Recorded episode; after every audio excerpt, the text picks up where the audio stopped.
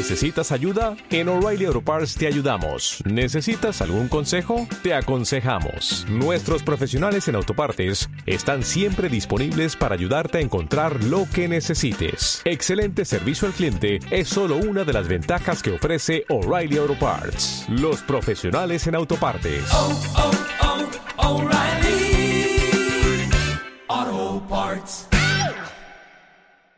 De ir a la búsqueda de el micro de la jornada de hoy. Psicología para vivir mejor. Carolla FM 105.1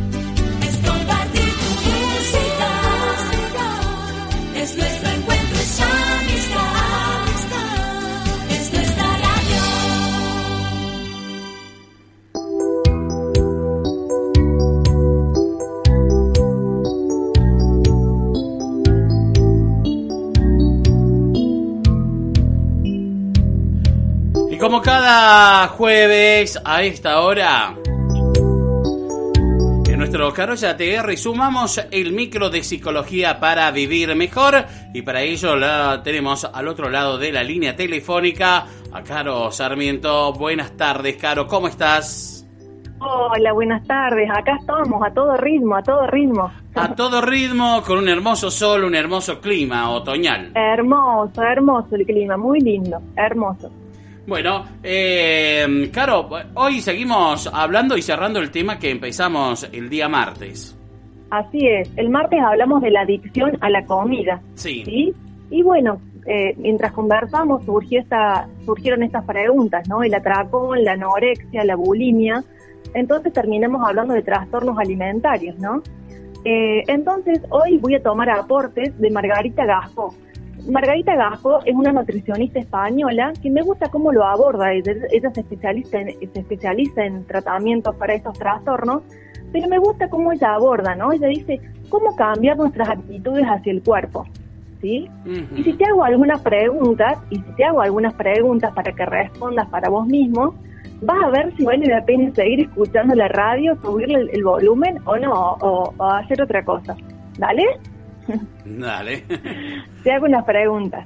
¿Te has preocupado tanto por tu figura que piensas que tienes que ponerte a dieta? ¿Has pensado que tenías los muslos, las caderas, las nalgas, la cintura demasiado grandes respecto al resto del cuerpo? Mm. ¿Has tenido miedo a engordar? ¿Te ha preocupado que tu cuerpo no sea lo suficientemente firme? Sentirte lleno o llena después de una gran comida, ¿te ha, sentir, ¿te ha hecho sentir gordo o gorda? ¿Te ha hecho sentir culpable? ¿Te has pellizcado parte de tu cuerpo para ver cuánta grasa tenías? Mm. Muchos sí, muchos no. Eh, bueno, estas preguntas, las Margarita usa un cuestionario que se llama BSQ y es para diagnosticar un trastorno alimentario. ¿Sí? Bien. Eh, entonces estas preguntas nos hacen ver que muchos valores compartidos por la población sana muchas veces eh, esconden un trastorno de alimentación. ¿Sí? Sí. Eh, las culturas que tenemos, las diferentes culturas que tenemos, marcan lo que es bello, ¿sí? Por ejemplo, la cultura surma, eh, bueno, ella muestra fotos, después voy a compartir la, la presentación que ella hace en las charlas TEDx, y es muy buena las, las, fotos que muestra, porque ella muestra cómo en la cultura surma ellos eh, muestran que la belleza es una cosa que para mí me parece espantosa, bueno, pero para ellos culturalmente es algo atractivo y bello. En, en otra tribu también muestran como el cuello alargado y con muchos aros en el cuello, eh, es, una, es una señal de belleza, mientras más largo el cuello, mejor, ¿no? Mientras más estirado el labio, en la cultura surma más belleza es, ¿no? O en China, por ejemplo, que mientras más chiquitito el pie, eh, más atractivo es, ¿no? Entonces, qué, bar, qué, qué interesante es que nuestra cultura, que las culturas van marcando lo que es bello, ¿sí? Y en el caso de la nuestra, tenemos un ideal de belleza que es inalcanzable para la mayoría de las personas. Entonces, el gran problema que tenemos en nuestra cultura es que eh, marca un, una belleza inalcanzable muchas veces y, a la vez también tenemos otra otra otra cuestión, ¿no? Que nunca se ha, nunca antes el cuerpo humano, el cuerpo descubierto, ha sido tan expuesto como en estos medios de comunicación. Sí. Eh, pensé en un, en un catálogo, pensé en un aviso, pensé en, en tu serie preferida.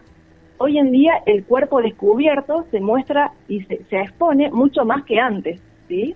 Eh, la ropa eh, son mucho más descubiertas que en otras culturas donde apenas se, se ven los pies.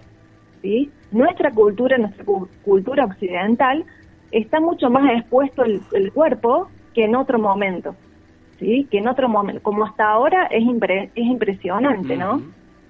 Entonces, esta cantidad de cuerpo descubierto, descubierto hace que la comparación sea casi inevitable. Porque antes ni siquiera imaginaba cómo era tu cuerpo, porque solamente te podía ver los pies, ¿no? Eh, por ejemplo, en algunas culturas. Eh, y, bueno, entonces la comparación es casi inevitable, ¿sí? Y eso lo vamos consumiendo tranquilos, mientras vamos viendo el ideal ficticio en nuestra en, nuestra serie favorita, donde parece que todos los em, todos nuestros compañeros de trabajo de esa serie son todos espectaculares, los vikingos tienen la, la, la barba recortada, este, tienen un, un cuerpo eh, esbelto y marcado, ¿no? Entonces muestran un ideal de belleza que es inalcanzable y que tiene mucho de ficticio. ¿Sí? Eh, por ejemplo, hay muchas películas que incluso usan la vida real, eh, que hay películas que revelan la vida real, un caso de un caso real, ¿no? Por ejemplo, hay una hay una película muy conocida, no sé si la viste, pero se llama El intercambio, sí que es con Angelina Jolie. Sí y esa película representa el drama de una mujer, de una mujer a quien le entregan otro bebé que no es el suyo, ¿sí? El tema es que lo interpreta a Angelina Jolie, pero la mujer real es nada que ver a la que aparece, ¿no? Realmente es muy diferente el atractivo que tiene la mujer real con la mujer ficticia de, en la película, ¿sí? Sí. Entonces, así, de manera muy sutil, vamos aceptando sin cuestionar los ideales inalcanzables de belleza. ¿Sí? Los medios em. de comunicación entonces son por allí los que van eh, generando eh, la imagen de cómo tiene que ser una chica o un chico en esta época, digamos. Van marcando, ¿sí? Tienen una, influencia poderosa, ¿sí? Van marcando, van eh, sutilmente, van mostrando lo que es aceptado, lo que, lo que genera poder, eh, y bueno, y, sin cuestionar muchas veces porque estamos mirando una serie, porque estamos relajados, eh, no lo cuestionamos, ¿sí? Lo damos como por hecho y lo aceptamos como realidad, cuando en realidad nunca nos ponemos a pensar, sí, esto me parece que es ficticio, ¿no? Eh, y así de manera muy sutil vamos consumiendo ese ideal inalcanzable, ¿no? De belleza. Mira, eh, por ahí te venía recordando también un tema que hablábamos justamente el día sábado en el micro de biodecodificación, donde en el pasado, en la década de los 80, que por allí los medios recién comenzaban a tener sus influencias en la sociedad, hasta ese momento la, la sociedad pensaba que cuanto más gordito, más sano. Mm. ¿No? Es verdad. Y en ese momento éramos todos gorditos porque nos vivíamos comiendo comidas constantemente porque cuanto más gordito, más sano. Después fue cambiando todo el tema de la codificación y ya pasamos a la delgadez extrema. Claro. ¿No? Hasta tal punto que hoy vas a comprar ropa, por ejemplo en mi caso, ¿no? Y no tenés talle. ¿Por qué? Porque tenés que ser flaco como el de la publicidad. Claro. Claro, claro. Sí. Sí, sí, Margarita, por ejemplo, nos cuenta que sus pacientes que padecen eh, bulimia y anorexia, eh, ella cuenta que, bueno, un gran, un, tiene, ella dice que sus pacientes le dicen, es que la belleza te, te otorga poder, le dicen sus pacientes a Margarita, ¿no? Y cuentan, por ejemplo, el preso más guapo del mundo, que fue es un preso que se llama Jeremy Mex, ¿sí? Este preso es un preso que, bueno, por alguna razón se, salió a la web la foto de él eh, y es un hombre atractivo, ¿sí? Que por ser bello recibió miles de links y ahora se dedica al modelaje, al modelaje, ¿no? Y cuentan que es millonario. Entonces, eh, sin querer, de alguna manera, ¿qué es lo que nos está diciendo esta belleza comercial? Que te van a perdonar todo por ser bello. Mm. Entonces, bueno, Margarita se encuentra con estos molinos de viento, ¿no? Con estos molinos que enfrenta ella y sus pacientes. Me van a perdonar todo si soy bello o bella. Sí. ¿Sí? Sí, sí, sí. Entonces, eh, pero bueno, Margarita dijo en un momento, es, es, te hace pensar mucho esta, este, este tema, ¿no? Más allá de, de, cómo, eh, cómo la actitud hacia los cuerpos nos hacen pensar muchas cosas, ¿no? Margarita en un momento dijo, Margarita Gasco dijo en un momento, la cultura que tenemos nos indica, nos marca lo que es bello, lo que no, lo que sí y lo que no es bello, ¿sí? Tanto lo que sí es bello como lo que no es bello. Y ella dijo, ¿estamos de acuerdo? estamos de acuerdo, ¿no? Sí. Y yo digo, no, yo ahora desde mi lado digo, no, porque nuestra familia es la que puede decidir qué es lo bello y qué no lo es. Tenemos el poder de eso, de que nosotros podemos decidir qué es bello y qué no lo es. ¿Sí? Eh, Pero para ello, por ahí debemos cambiar eh, nuestras creencias, ¿no? Porque por ahí vienen esas creencias, ¿no? Como decíamos, de nuestros tatarabuelos, de nuestros abuelos, donde decíamos eh, que por ahí lo eh, comer todo lo que es grasa, estar gordo era ser sano y por ahí hay que cambiar esa creencia, como también cambiar la creencia que nos han hecho codificar los medios de comunicación. y por ahí vas en contra muchas veces de lo que puede pensar tu familia, pues tu familia puede decir, no, hay que comer pasta, porque acá, por ejemplo, que somos una colonia italiana, es común comer pastas, ¿no?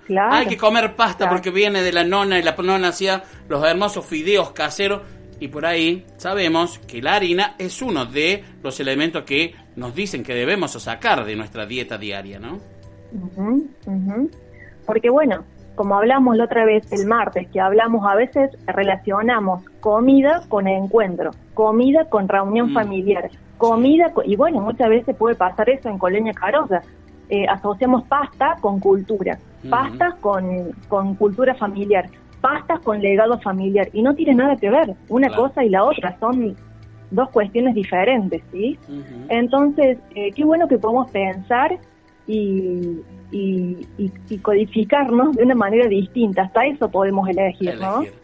por supuesto que por supuesto que es difícil porque son molinos de viento eh, muy poderosos y, eh, y que se han mantenido durante muchos años y que esto tiene una prensa eh, y un marketing que hace que ese molino sea pesado, ¿sí? No es fácil, pero nuestra familia es la que debe decidir qué es lo bello y aquello que no es bello, ¿sí? Entonces es importante que seamos conscientes, ¿qué es lo que es bello para mí? ¿Sí? ¿Qué, y, y aquella que no lo es. Es tan importante que nos animemos a cuestionar eh, y, a ser conscientes de que, bueno, esto es una película, estos actores están maquillados, eh, hay un negocio atrás de esto, lo pongamos en palabras, ¿sí? Con esto no estoy diciendo que no la veamos más Angelina Jolie, eh, porque una cosa no tiene que ver con la otra, pero tengamos en cuenta esto, que es un ideal que es ficticio, ¿sí? sí no, no lo hagamos real, ¿sí? No lo aceptemos como real e incuestionable, ¿sí? Sino que seamos pensantes en decir, bueno, es un ideal que tal vez no vaya a alcanzar nunca, porque para la mayoría de las personas el, belleza, el ideal de belleza que tenemos en Occidente es inalcanzable para la mayoría de las personas, ¿no? Porque cada cuerpo es distinto, cada metabolismo y ADN es distinto. Claro que sí, claro que sí. Sí, sí, nuestro cuerpo no se comporta siempre de la misma manera, ¿no? Vamos pasando por diferentes etapas y nuestro cuerpo lo, lo, lo, demuestra, ¿no? Sí. Sí. Claro, eh, constantemente hablas de la importancia de las creencias familiares, de la familia. En este caso, cuando dentro de la familia uno de los integrantes está sufriendo algunos de los trastornos alimenticios, que son los más comunes, los atracones de comida, la bulimia, la anorexia, eh, el tratamiento desde la psicología no solamente lo tiene que hacer la persona que está sufriendo este trastorno, sino que lo tiene que hacerla toda la familia? ¿La familia debe también eh, estar con una ayuda desde la psicología? Así es, así es. Una terapia familiar sería lo más apropiado, ¿sí? Eh, donde no solamente voy a citar a quien tiene el síntoma, sino ese síntoma se, se despertó y hay un... A ver, y la familia, ¿por qué cito a la familia? No porque la familia sea culpable, sino porque son los principales colaboradores. Claro. Como lo dije una vez al aire, eh, la influencia que puede tener un papá es mil veces mayor que la que yo puedo hacer en una o dos horas. ¿sí? Entonces, cito a la familia porque ellos son los principales colaboradores, los hermanos son súper colaboradores, eh, porque conviven con esa persona. Por ejemplo, te doy un ejemplo muy común que a veces pasa en casa. Eh, eh, ¿Cómo está una persona que no vi hace mucho? Uy, ¿cómo está tal persona? Bien, ahí está. Pero está de gorda, y lo digo como con un tono así como preocupante, ¿no? Mm uy, pero sí, pero está de gorda, como que signo de gordo es como que está mal, ¿viste? o, al revés, eh, ay, no, la vi, está re flaquita, está re linda. Claro, sí. Como ser, ser flaquita ahí es estar linda y eso, ¿no? Y lo vamos acertando y no lo cuestionamos y a lo mejor eso afecta, ¿no? eh, ¿Cómo está bien? Pero, bien, pero, bien, pero. Entonces, a veces de manera, de manera ficticia también hacemos eso en nuestro hogar. ¿Cuáles son nuestros conceptos de belleza? ¿Cuáles son nuestros conceptos con, la comida, con el cuerpo? ¿Cuál es nuestra actitud que tenemos hacia nuestro propio cuerpo? Mm. ¿Sí? Entonces ahí no estamos mirando tanto hacia la afuera, sino que nos animamos a pensar en nuestro propio, nuestra propia actitud hacia el cuerpo. Sí. ¿Mm? Sí, sí. Bueno, pensar también, ¿no? Eh, desde la familia que cuando una de las personas, mm, por X motivos, ¿no? Ha ingresado a, un trastorno alimenticio, psicológicamente también es muy vulnerable, por la cual hay que tener mucho cuidado por cada palabra que se utiliza, porque cada vez eh, es más hiriente, ¿no? Eh, y hay que tener esos cuidados porque seguimos desde la familia sin darse cuenta o a veces dándonos cuenta y pero creemos que damos o ayudamos con palabras hirientes y, en verdad estamos aún ahondando más a esta persona al trastorno, ¿no? Que debe comenzar a superar, ¿no? Por ejemplo, deja de comer, ¿no ves que la ropa ya no te entra? Y puede ser hiriente, ¿no? Claro, claro que sí. Bueno, no te vas a ofender por eso. No, no, no, sí me ofendo. Mm. ¿Sí? Bueno, no te vas a enojar por eso. ¿Cómo que no? Eh, me duele que me digas eso, ¿no? Eh, y ahí volvemos a esto, ¿no? Naturalizamos ciertas, ciertas actitudes hacia el cuerpo propio y del otro y nunca las cuestionamos. Entonces, hoy si estás escuchando eso, anímate a pensar, ¿sí? A, cambiar tu actitud hacia, hacia tu cuerpo y hacia, el cuerpo de las personas que están a tu alrededor, ¿sí? Sí. Eh, porque bueno, eso, eso, eso implica cambio, ¿sí? Eso implica poder tener una actitud diferente hacia la comida, hacia el cuerpo, hacia la belleza. Bien. Por eso es importante buscar el tratamiento para estos trastornos y desde la psicóloga, desde la psicología, un psicólogo puede ayudar y mucho a una persona a recuperarse. Así es, así es.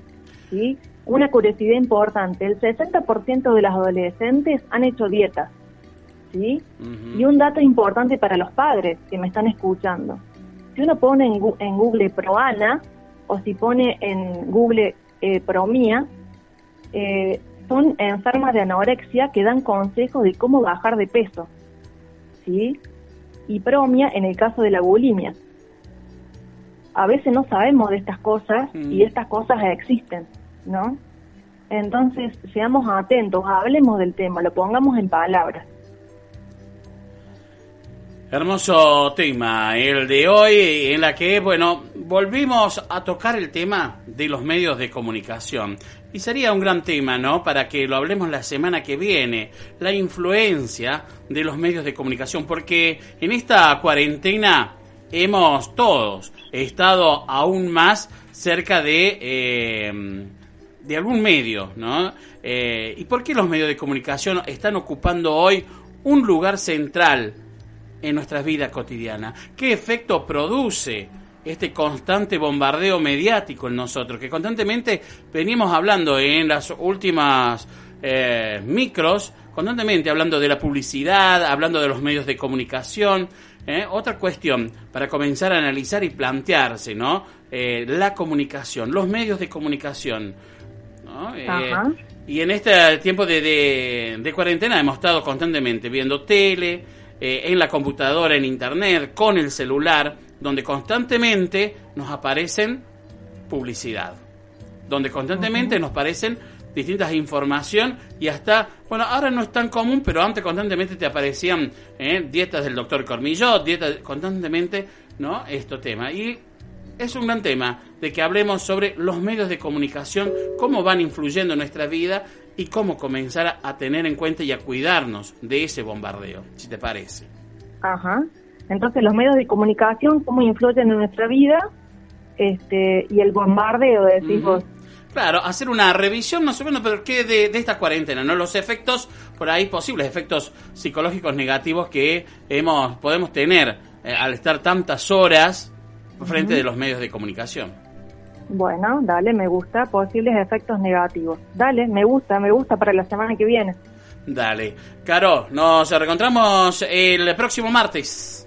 Bueno, cómo no, un codazo a todos. un codazo, chau chau. Caro Sarmiento, Psicología para Vivir Mejor. Hoy hablando de los trastornos alimenticios. Y bueno, por supuesto, semana que viene nuevamente estaremos aquí en Carolla ATR con el micro con Caro Sarmiento.